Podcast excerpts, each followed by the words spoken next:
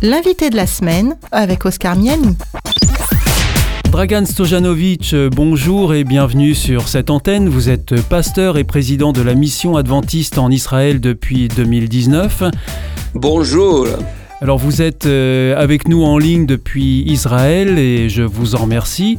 Euh, avant toute chose, je voudrais vous demander comment vous allez parce que la situation que vous vivez en ce moment est très particulière. Alors comment vous allez, vous et votre épouse? Euh, Par la grâce de Dieu, tout va bien.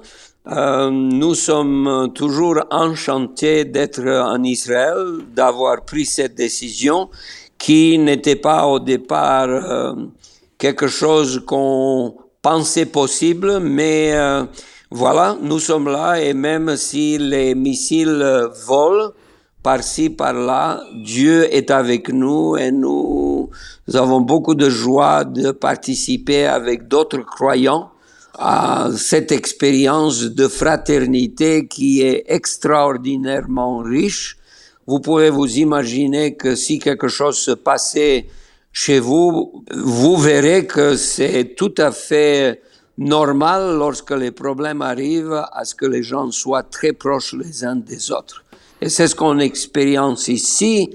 Euh, je peux dire que quelque part, euh, je suis vraiment enchanté avec la qualité des relations humaines. Euh, et on oublie les missiles, c'est juste les alertes qui nous rappellent que nous sommes en conflit grave, mais c'est la réalité. Et donc, je peux dire, on regarde toujours notre situation très positivement. Dragan Sojanovic, on aura l'occasion de revenir justement sur, euh, sur ce conflit-là euh, qui oppose Israël et la Palestine.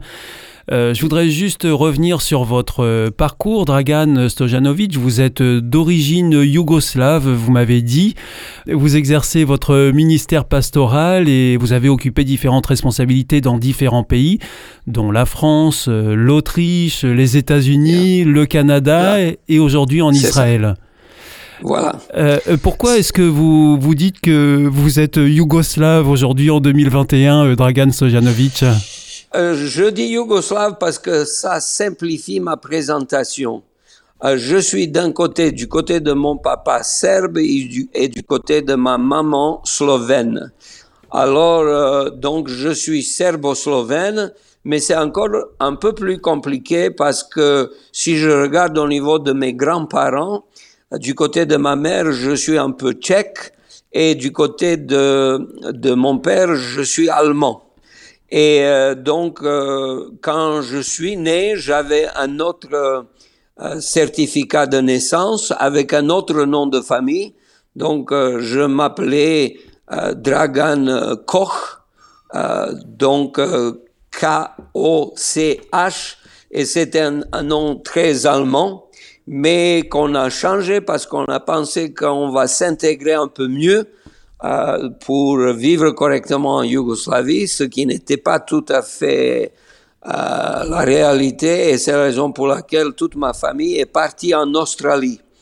Euh, alors qu'ils sont partis en Australie, je suis venu en France parce que comme j'aimais beaucoup la musique, je considérais que la langue allemande n'est pas aussi mélodieuse que la langue française. Et je me suis dit, comme je parle déjà allemand, pourquoi pas ne pas essayer la, la langue française? Et c'est comme ça que je suis venu.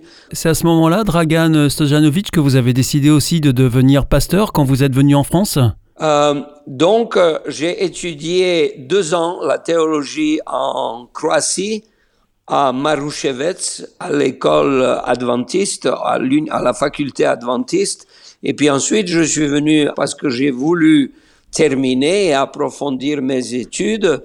Et c'est à Collonges que j'ai découvert l'université de Strasbourg, où j'ai passé quatre ans. Puis par la suite, petit à petit, j'ai considéré que la France est, est, très proche de moi, la mentalité, euh, vivre avec ces gens en France, c'était extraordinaire. Et au lieu, on a prévu au départ d'être euh, en France pour quatre ans et on est resté 21 ans. Donc, euh, c'est la vie qui écrit des choses euh, d'une manière inattendue et je peux dire que ce sont les années inoubliables. Euh, nos deux enfants sont nés en France. Nous avons tous la nationalité française. Euh, entre autres, ma fille, elle est professeure de littérature euh, française euh, aux États-Unis à l'université Notre-Dame. Donc, on est marqué et on est resté et on a la joie de pouvoir être français partout où on va. Et si je suis venu en Israël, euh, c'était beaucoup plus facile avec euh, un passeport français que d'essayer avec un passeport yougoslave, serbe, slovène ou quoi que ce soit. C'est ce qui explique, euh, Dragan Sojanovic, que vous parlez cet excellent français. Et donc, on, profite de l'occasion euh, pour vous avoir euh, avec nous durant cette émission. Quand vous parliez de votre foi chrétienne adventiste, c'était possible à l'époque en Yougoslavie d'exprimer sa foi comme ça, de, de vivre une foi chrétienne? Euh, il faut dire que l'ex-Yougoslavie était un pays avec beaucoup plus de liberté que tous les autres pays de l'Est. Euh, nous étions un peu neutres, nous ne faisions pas partie du pacte de Varsovie, ce qui voudrait dire que nous avons beaucoup plus de liberté. Mais je dois dire que c'était juste sur papier, si je peux dire comme ça, parce que l'expression de foi n'était pas toujours la bienvenue. Et c'est ainsi que lorsque j'ai terminé mon enseignement obligatoire, jusqu'à 15 ans, je pouvais suivre euh, un parcours régulier.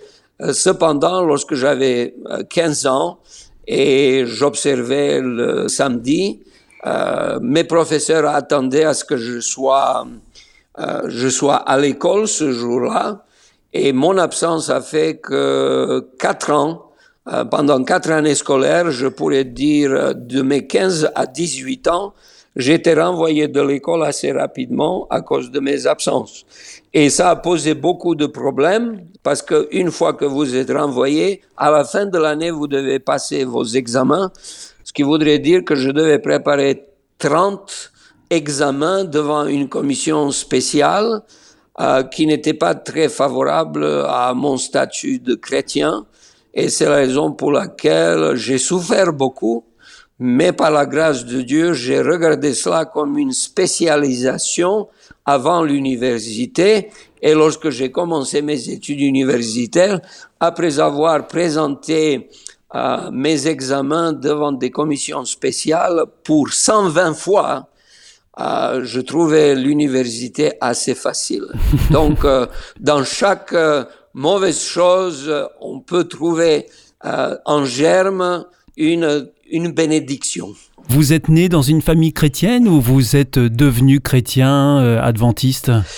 Je suis né chrétien adventiste, même si après, lorsque j'avais euh, tous les problèmes à l'école de 15 à 19 ans et même jusqu'à 21, 22 ans, j'ai posé beaucoup de questions et j'ai dû faire euh, mon propre apprentissage de la foi.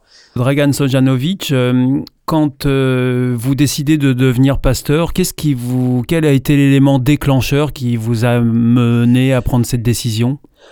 Je dois dire que lorsque j'ai fait mes études, j'étais très bon en mathématiques et mon rêve était de devenir le prof de mathématiques. Mhm. Donc quand j'ai fait mes dernières classes de, euh, de l'école secondaire, euh, j'étais sûr que j'allais vivre dans la capitale Belgrade de la Yougoslavie euh, parce que je suis né à Niš. La ville de Niš est connue comme euh, la ville de naissance de l'empereur Constantin et je devais choisir ce que j'allais faire. Un jour, mon père m'avait dit, mon fils, n'aie aucun problème. Tôt ou tard, tu vas faire ce que tu aimes. Tu vas être dans la capitale faisant les mathématiques si tu aimes les mathématiques. Moi, j'aimerais te dire, si tu aimes Dieu, quand tu vas à Belgrade, viens à l'église parce que tu aimes Dieu. Mais si tu n'aimes pas Dieu, s'il te plaît, je n'aime pas que tu deviens un hypocrite. J'aime que tu as une vie religieuse parce qu'il y a quelque chose dans ton cœur.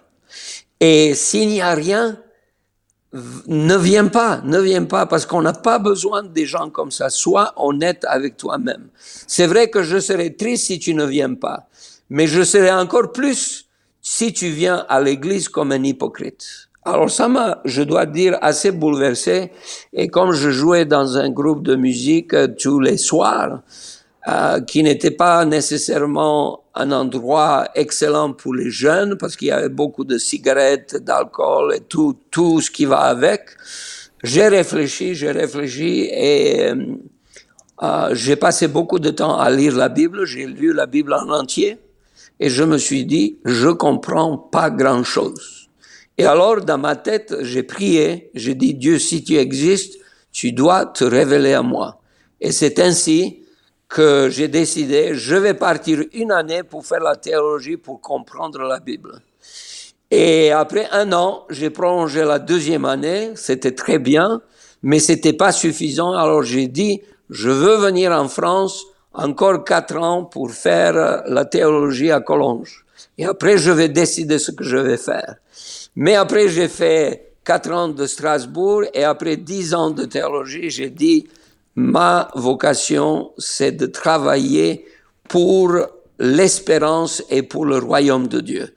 Et c'est ainsi que j'ai, j'ai fait tout ce que Dieu m'a dit de faire et j'ai fait 21 ans de, de France, 3 ans d'Autriche, 5 euh, ans des États-Unis à Chicago, 4 euh, ans à Montréal et 4 ans à Toronto, 8 euh, ans à Toronto et maintenant c'est la deuxième année Alors, Dragan Sojanovic, nous allons revenir justement sur euh, ce parcours pastoral hein, qui vous a mené euh, d'un pays à l'autre, euh, ce que vous venez d'énoncer.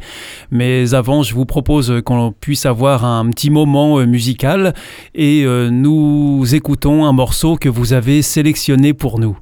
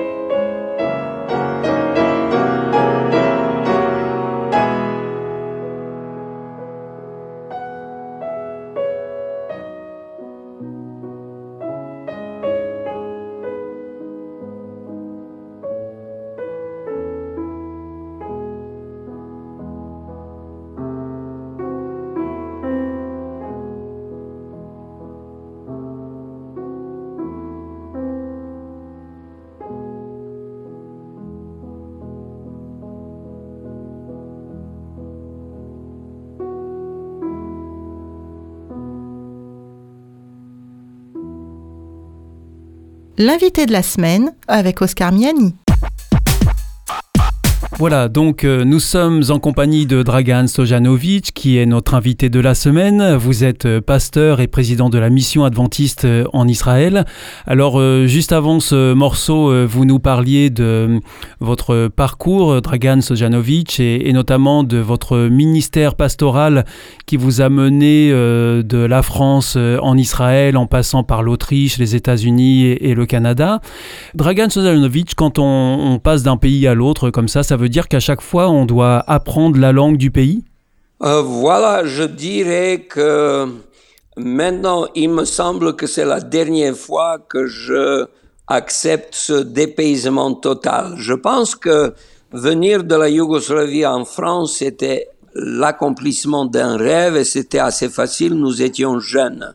Mais je dois dire, chaque fois que vous changez, vous apprenez premièrement la modestie parce que vous commencez à zéro, vous ne comprenez rien, euh, vous devez demander pour toute chose, euh, pour l'installation, pour les papiers, pour la mairie, pour le, le permis de conduire, tout se change et donc euh, c'est assez complexe.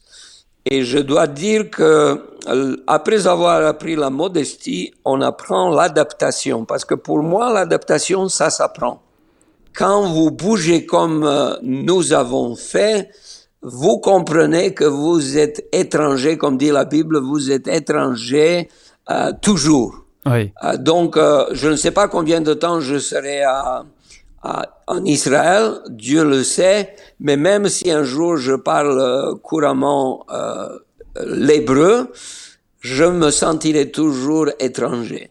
Mais je prends ça d'un bon côté. Parce que le rôle d'un étranger, c'est d'apprécier la culture qui l'accueille et d'enrichir cette culture. Ce n'est pas de, de vivre en confrontation, c'est de d'apporter, parce que nous existons pour apporter. La Bible dit que nous sommes une bénédiction. Euh, Dieu a dit à Abraham, je ferai de toi une grande nation et tu seras une bénédiction. Ce qui voudrait dire que euh, je, si on me demande de refaire la même chose, je pense que je vais, j'aurais juste écouté ce que Dieu veut me dire et aller partout.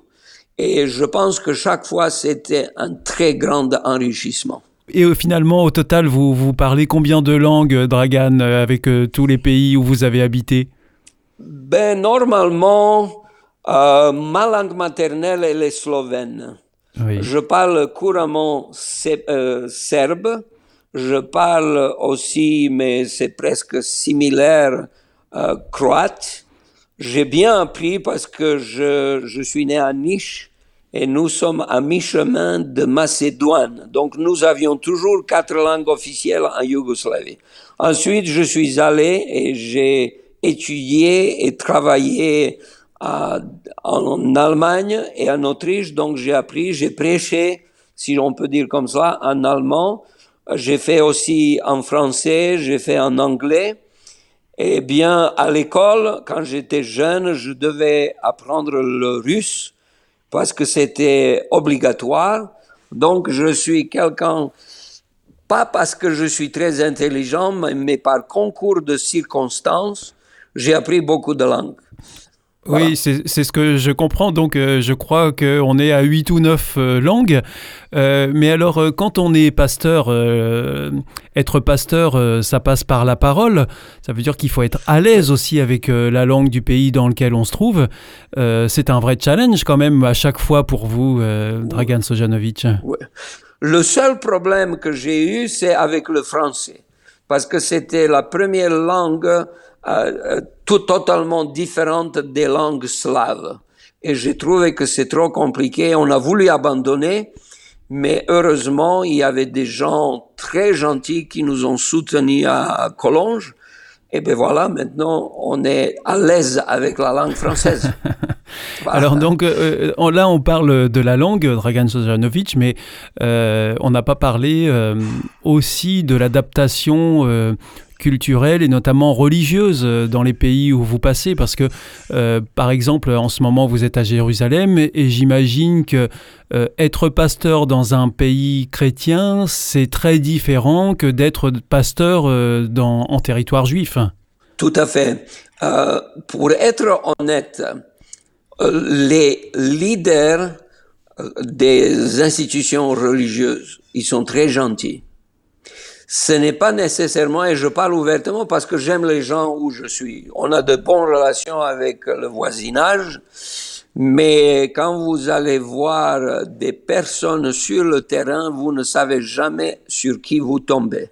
Parce que vous pouvez trouver quelqu'un qui a souffert énormément, euh, qui a eu des parents à Auschwitz, qui, etc., etc. Et leur réaction peut être assez agressive. Euh, d'ailleurs, la mentalité de, de, du Proche-Orient est totalement différente de notre mentalité européenne, ce qui voudrait dire que vous pouvez vous attendre à tout vous commencez une conversation très gentiment et puis euh, vous ne savez jamais où ça va terminer. Et alors justement, euh, Dragan Sojanovic, quand vous avez accepté de prendre euh, cette responsabilité en Israël, est-ce que vous aviez imaginé avec votre épouse que vous pourriez être confronté à, la situation que vous vivez en ce moment avec ces tirs de roquettes qui peuvent arriver jusqu'à Jérusalem et un peu partout dans, dans le pays? Je dois dire, d'un côté, personne ne à ce que le conflit devienne grave, mais cependant, on nous a bien dit, et euh, je me rappelle encore en 2019, je devais prendre huit vaccins. Et j'ai dit, pourquoi est-ce que je dois faire ces huit vaccins? Alors, on m'avait dit, euh, vous savez, il se peut qu'en Israël, vous resteriez cinq ans, comme le contrat stipule, mais il se peut que les problèmes euh, euh, dans le pays deviennent grands. Alors dans ce cas-là, nous aimerions bien pouvoir vous bouger n'importe où selon les besoins. Euh, ce qui voudrait dire, euh, déjà à l'époque, on nous a dit, si vraiment ça ne marche pas, on aimerait bien que vos cinq ans de contrat puissent se réaliser ailleurs. Donc, euh, on s'attendait un peu, mais ce n'est rien que quand vous venez dans le pays, parce que là, vous avez les sirènes qui viennent euh, retentissent régulièrement et euh, là, vous regardez la réalité tout à fait différemment. Mais je, je dois dire personnellement, moi, je ne pense pas que c'est le problème majeur actuellement. Les raquettes vont s'arrêter, les missiles vont s'arrêter parce que je ne doute pas de cela parce que ça coûte très cher d'envoyer euh, les missiles de Gaza dans toutes les villes. Et je, sais qu'il y a beaucoup de, beaucoup de pays qui essayent euh, par leur diplomatie de régler ce problème au plus rapidement. On ne voit pas ça comme problème majeur. Le problème majeur, c'est l'intolérance qui s'élève d'un cran, et c'est vraiment incroyable, entre euh, pas seulement les musulmans, mais les Arabes d'Israël et les Juifs d'Israël. Donc il y a beaucoup de dégâts, il y a beaucoup de confrontations entre communautés qui vivent très bien ensemble. Et j'ai peur de cela parce que j'ai vu ça dans d'autres régions et je n'aime pas ce que je vois. Donc euh, cette euh, impossibilité de vivre dans une ville à côté de ceux qui ont une autre religion, c'est un peu dangereux. Donc j'entends ce que vous dites, euh, Dragan Sojanovic, mais aujourd'hui, euh, enfin depuis quelques semaines, euh, votre quotidien ressemble à quoi vous, vous, parlez de sirènes, ça veut dire que régulièrement les sirènes retentissent pour vous alerter de, l'arrivée d'une roquette sur la ville? Je dois dire comme cela qu'il y a, il y a deux deux régions en Israël actuellement. Il y a beaucoup plus, mais deux. Il y a ceux qui sont à 80 kilomètres autour de Gaza et ils ont un état d'urgence. Ce qui voudrait dire que les réunions publiques ne sont pas permises, vous pouvez pas voyager pour entrer dedans parce que personne ne peut assurer votre sécurité. Et puis il y a les autres, les autres villes, euh, un autre comment dirais-je, une autre région qui voudrait dire au nord, Eilat au sud, Jérusalem au centre. Et là, il n'y a pas beaucoup d'alertes et les réunions sont permises, donc il n'y a pas d'état d'urgence. Donc il y a la société israélienne qui fonctionne à deux vitesses, euh, justement à cause de, de, ce qui se passe à côté de Gaza. Mais en plus, je dis qui me paraît euh, assez dangereux, même à Jérusalem, il y a des communautés dans les quartiers qui vivent ensemble bien, en paix, les musulmans, les juifs, les arabes. Quand on dit les arabes, ça signifie pas seulement les musulmans, parce que vous avez beaucoup de chrétiens arabes. Euh, quand vous voyez qu'il y a la destruction de plein de choses, de maisons, quand ils mettent le feu dans les synagogues euh, ou mosquées, euh, etc., c'est ça que je n'aime pas. Eh bien, pour le reste, on verra. Donc, je dois dire quel est notre quotidien. En général, euh, les rues sont vides, là où je suis à Jérusalem. Je ne vous parle pas de, de Ashdod, Ashkelon, Beersheba, ce sont les trois grandes villes où c'est infernal. On pourrait dire qu'il se lève euh, le matin vers 4-5 heures avec euh, au son des, des, des, alertes et la plupart de ceux qui n'ont pas leur maison ou dans le bâtiment ils n'ont pas d'abri euh, anti-bombe, ils vont dans les abris euh, publics. Et donc ils passent, je connais plusieurs personnes et j'ai pu parler au téléphone, les regarder face à face à, à travers FaceTime. C'est pas évident d'être dans un groupe de 40-50 personnes et de passer toute la journée dans les abris ce conflit qui date depuis euh, longtemps euh, a été relancé par euh, la crise politique que, vit Israël en ce moment, vous pensez? Moi, personnellement, je dois dire d'abord, j'aime beaucoup le peuple d'Israël. Les Juifs sont très proches de moi. J'ai étudié l'Ancien Testament à Strasbourg et j'ai créé cette amitié parce que j'ai beaucoup de, de de points en commun avec eux. Donc je, les apprécie beaucoup. J'apprécie aussi les, les Palestiniens. Euh, j'ai étudié avec eux, j'ai dans le voisinage beaucoup de Palestiniens et je me rends compte qu'au niveau du peuple, je ne vais jamais faire l'amalgame et de dire un côté est plutôt mauvais et l'autre bon. Non, pour moi, tous les gens sont bien. Par contre, je dois dire comme un observateur neutre que je n'aime pas l'agression envers les innocents, quelle que soit l'origine de l'agression. Et je n'aime pas à ce que quelqu'un utilise à les bénéfices d'un conflit. Euh, ça voudrait dire, euh, si après le conflit, vous voyez que euh, certains ont eu beaucoup d'intérêt, ça, ça dérange. Et je dois dire que quelque part, tout en respectant les Israéliens, les Arabes, les musulmans, toutes les religions euh, représentées en Israël, je dois dire aussi que, par exemple, euh, c'est rien de méchant, c'est juste l'observation de quelqu'un qui ne veut pas se mêler de la politique vous devez savoir que le peuple palestinien a deux organisations qui sont en compétition et l'une d'elles c'est Fatah et l'autre c'est Hamas. Euh, Fatah, c'est l'organisation qui auparavant s'appelait Organisation pour la libération de Palestine avec euh, Yasser Arafat. Il a reçu son euh, son prix Nobel de paix. Et puis ensuite, il est mort, il est, il est décédé en France, on, se rappelle encore de tout cela. Et euh, après cela, c'est Mahmoud Abbas, qui si tout le monde appelle Abu Mazen selon son nom de guerre, comme on appelle.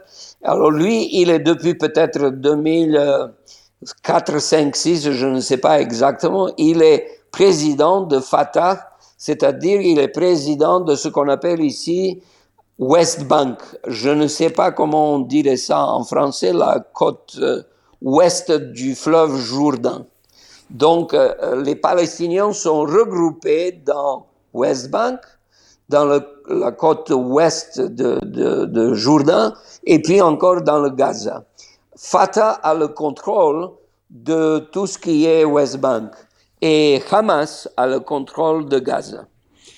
Encore à l'époque de, de Yasser Arafat, il a bien dit lors de sa visite à Paris, et je me rappelle avoir écouté, on lui a posé les questions, est-ce que, qu'est-ce que vous faites avec votre constitution qui dit que vous voulez détruire le pays, d'Israël? Et il a dit à peu près comme ça, si je me rappelle bien, il a dit, écoutez, après toutes, euh, les, tous les efforts diplomatiques, je peux dire que cette déclaration est caduque.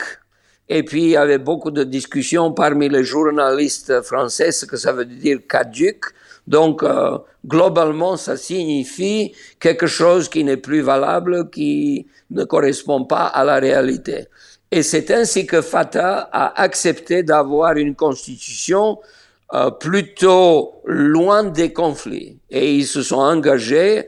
Yasser Arafat a écrit une lettre à Rabin, le premier ministre de l'époque, euh, et tous ces documents sont très connus ici en Israël. Euh, cependant, le fait que Yasser Arafat devient moins agressif envers Israël a fait que une grande fraction de, de, de mouvements de libération a cessé de suivre Mahmoud Abbas et ils ont créé leur propre organisation qui s'appelle Hamas. Hamas a la constitution qui dit très clairement que leur objectif c'est d'anéantir, de détruire l'État d'Israël. Malheureusement, donc, il y a une grande compétition entre ces deux fractions parmi les Palestiniens. Et je dois dire que, par exemple, il y a trois, quatre mois, on a commencé à parler des élections et les élections palestiniennes, étaient fixées au, je pense, 23 mai de cette année. Mais la grogne, le, conflit, etc., a commencé à grandir, grandir, grandir. Et quand vous avez parlé aux gens, vous pouvez comprendre que à peu près tous les Palestiniens disaient les élections, ça va être la fin de Mahmoud Abbas parce que il n'a pas beaucoup de soutien de sa population. Et finalement, comme le conflit a grandi, vous êtes venu à la conclusion que c'était une très bonne occasion pour Mahmoud Abbas de dire, à cause des violences, nous ne pouvons pas faire des élections et ces élections ont été reportées indéfiniment. Ce qui voudrait dire que, au moins, une réalité que tout le monde voit ici, c'est que Mahmoud Abbas sans élection depuis 2005 ou 6, je ne sais pas exactement. Il est déjà 15 ans au pouvoir et je pense qu'encore quelques années, il restera. C'est donc du côté de Palestine. De l'autre côté, vous avez la réalité d'Israël. Israël a eu au mois de mars les élections et euh, dans cette élection, euh, le premier parti, c'était Likoud de Netanyahou. Il a reçu le mandat de président Rivlin de un mois pour former le gouvernement. Quand il a pas réussi, il était obligé de rendre le mandat selon la, le protocole, le processus électoral. Il a rendu au président et le président a donné un monsieur qui s'appelle Yair Lapid, qui a eu le, désir d'avoir une grande coalition qui englobe pas seulement la gauche parce qu'il était de gauche, mais aussi les partis de droite et même quatre représentants des Palestiniens. C'était une chose nouvelle dont on discutait beaucoup. La violence a grandi de plus en plus, de plus en plus. Et puis la semaine dernière, peut-être jeudi, euh, Naftali Bennett, qui était euh, très sollicité, donc il était d'un parti de, droite, a, a, en fait refusé de faire partie de cette coalition, ce qui voudrait dire, même si au départ il pensait que c'est chose faite, et qu'il y a dix jours, ils ont dit, euh, jeudi dernier, nous aurons déjà le nouveau Premier ministre. Rien que la violence a fait à ce que cette coalition ne puisse se réaliser. Et ce qui voudrait dire que maintenant, euh, les choses vont changer et que le rêve de la coalition de gauche est plus ou moins disparu.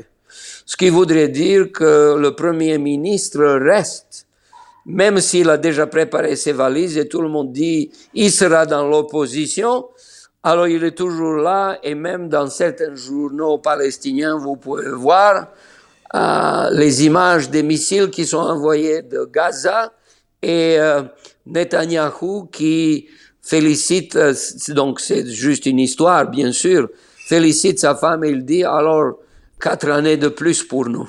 Mhm. Donc vous pouvez vous rendre compte que quelque part, malheureusement, ce conflit religieux a des répercussions politiques et politiquement, euh, les deux côtés ont eu beaucoup d'avantages. Oui, donc on comprend bien, Dragan Sojanovic, qu'il y a euh, des intérêts et que la situation euh, n'est vraiment pas simple. Je vous propose que l'on puisse faire à nouveau une pause musicale et on se retrouve juste après pour notre dernière partie de cette émission. À tout de suite.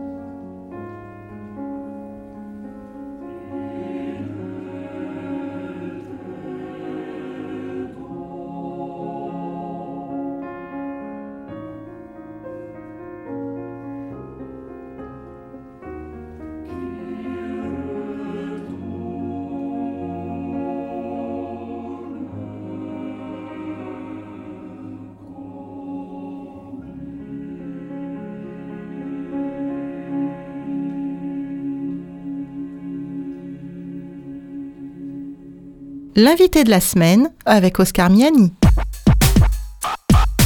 Nous sommes en compagnie de Dragan Sojanovic, euh, qui est notre invité de la semaine. Alors Dragan, vous êtes pasteur et président de la mission adventiste en Israël, et vous êtes avec nous en ligne euh, depuis euh, Jérusalem.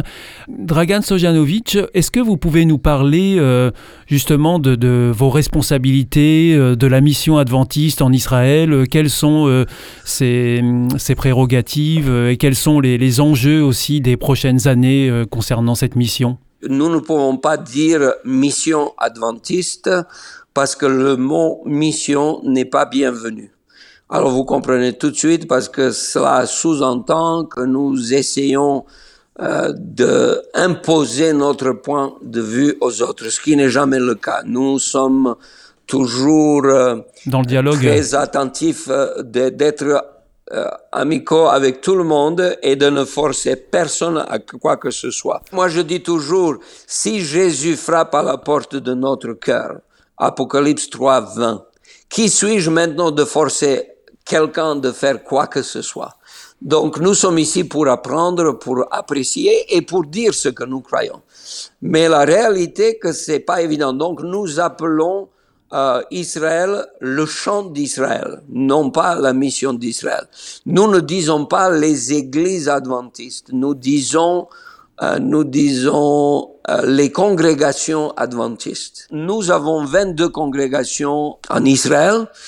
La diversité est telle que les langues peuvent nous poser problème. Donc tout ce que nous publions au chant d'Israël, nous devons publier avec minimum de trois langues mais nous avons huit langues représentées. Lorsqu'il y a des documents extrêmement importants, tout est traduit en huit langues. C'est très difficile d'organiser quelque chose, donc nous avons beaucoup de Russes.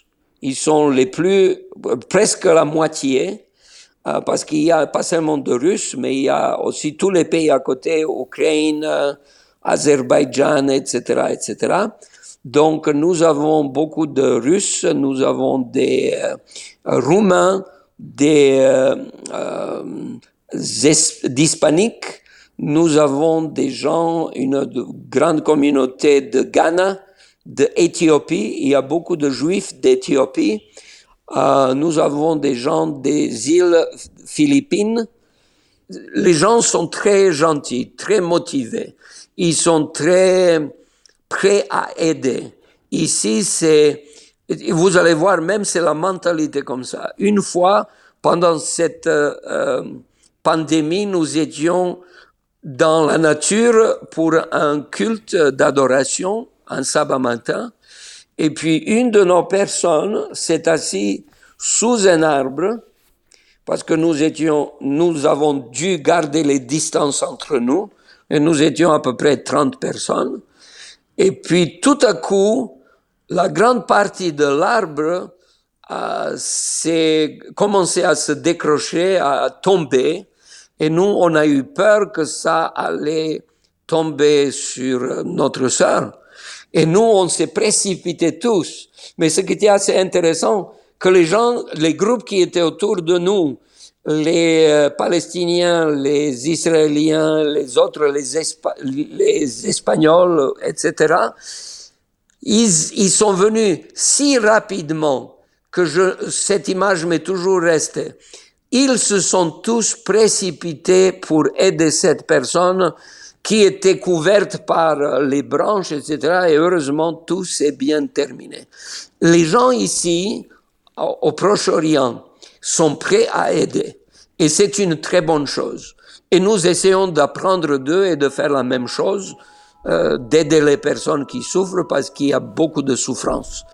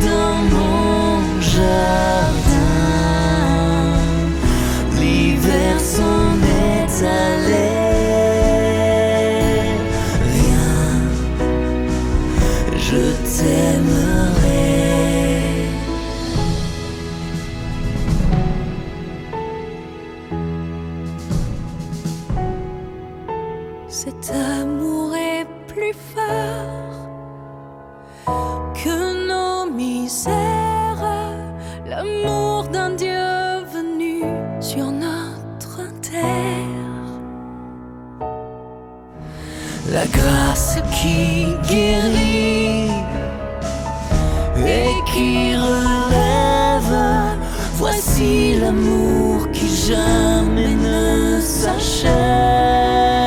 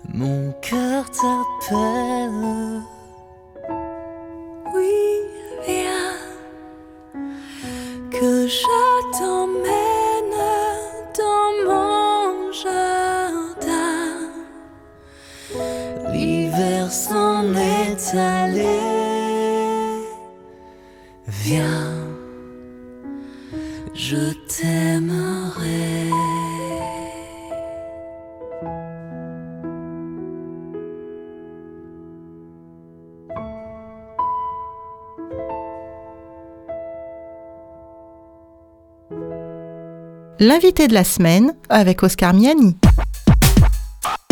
Alors Dragan Sojanovic, merci euh, de nous avoir éclairé sur euh, le rôle de, ce chant euh, en Israël dont vous avez la responsabilité. Avant de nous séparer, est-ce que vous auriez un message à délivrer aux, auditeurs qui, qui, nous écoutent, Dragan? Peut-être un message d'espérance dans le contexte où vous êtes actuellement? J'aimerais bien vous proposer un texte d'Esaïe J'aimerais m'arrêter juste sur un message, comme euh, vous avez dit, d'espérance, de confiance dans l'avenir.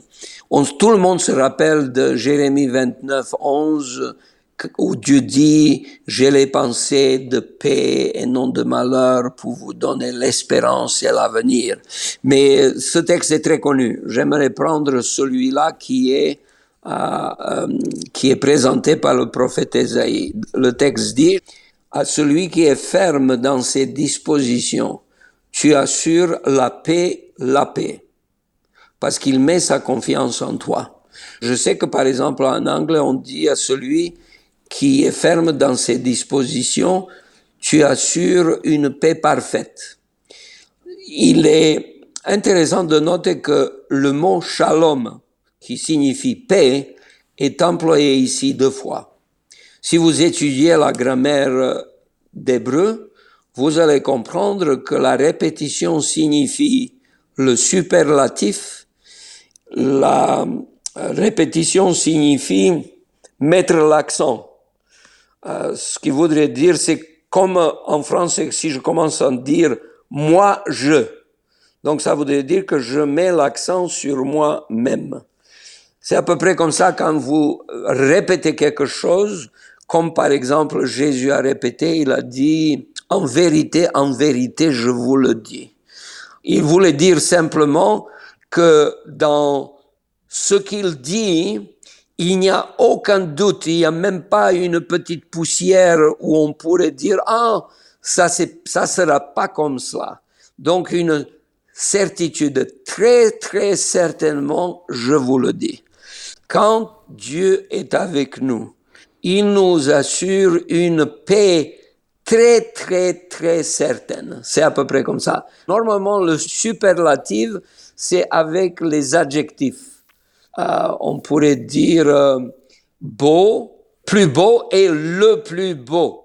Ça, c'est, ça, c'est cette comparaison. C'est, c'est comme ça qu'on arrive au troisième niveau de superlatif.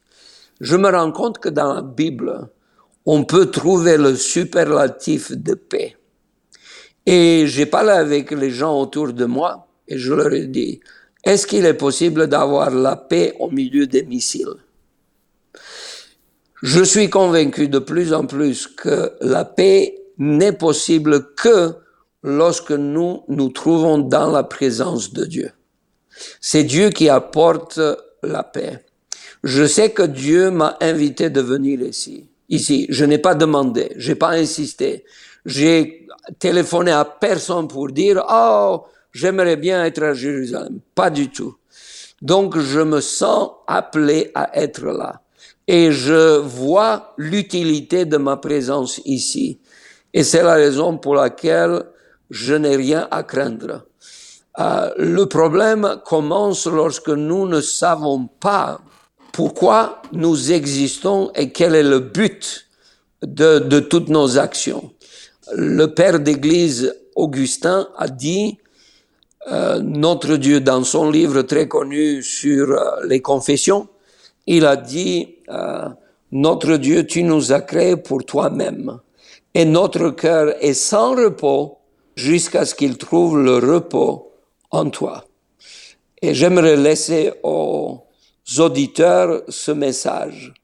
Vous pouvez faire plein de choses extraordinaires dans votre vie. Mais si vous ne connaissez pas Dieu, vous ne connaîtrez pas la paix. La paix se trouve dans la présence de Dieu. Le même Augustin disait, je t'ai cherché Dieu un peu partout, j'ai parcouru le royaume j'ai fait toutes sortes d'activités, j'étais plein d'aventures. Et j'ai pensé toujours que la paix se trouvera quelque part. Jusqu'à ce que j'ai compris que tu es dans mon cœur et que je devais, à l'intérieur de moi-même, te rencontrer et trouver cette paix. Alors j'aimerais vous dire que vous soyez à Jérusalem, en Normandie, ou que vous soyez un peu partout dans le monde, vous n'avez pas besoin des conditions exceptionnelles pour vivre dans la paix. Votre paix, c'est la présence de Dieu. Quand vous êtes réconcilié avec Dieu, vous savez pourquoi vous existez et vous pouvez apporter cette paix aux autres. Et il y a un autre texte de Philippiens au chapitre 4 qui dit, et que la paix de Dieu qui surpasse tout entendement, qu'on peut même pas comprendre. Garde vos cœurs en Jésus-Christ. Et j'aimerais bien que nos auditeurs puissent avoir cette paix dans le cœur, euh, quelle que soit votre situation et quel que soit votre point géographique, vous êtes prédestinés, si vous acceptez, de vivre la paix que personne ne peut comprendre. Que Dieu vous bénisse. Merci beaucoup Dragan Sojanovic du fond du cœur pour euh, ce partage que nous venons d'avoir en ligne depuis Jérusalem en Israël. Donc euh, nous vous gardons, vous et votre épouse Dragan, euh, dans nos prières, dans la situation que vous avez pu évoquer durant cette émission. Et puis on a une pensée aussi pour toutes les personnes qui subissent cette escalade de violence au Proche-Orient. Donc voilà, c'était l'invité, c'était l'invité de la semaine. Nous étions en compagnie de Dragan Sojanovic. Merci beaucoup et euh, je vous souhaite beaucoup de succès et soyez fidèles à votre attitude et, et à votre nom. Vous êtes un radio qui apporte l'espérance dans ce monde qui est plutôt dans une situation contraire à la paix et à l'espérance. L'espérance existe, elle est universelle, elle est pour tous ceux qui acceptent Dieu. Merci beaucoup Dragan, à bientôt et le meilleur pour vous. À bientôt. Au revoir. Au revoir. C'était l'invité de la semaine avec Dragan Stojanovic, pasteur et président de la mission adventiste en Israël. L'invité de la semaine est une émission signée Hop Radio.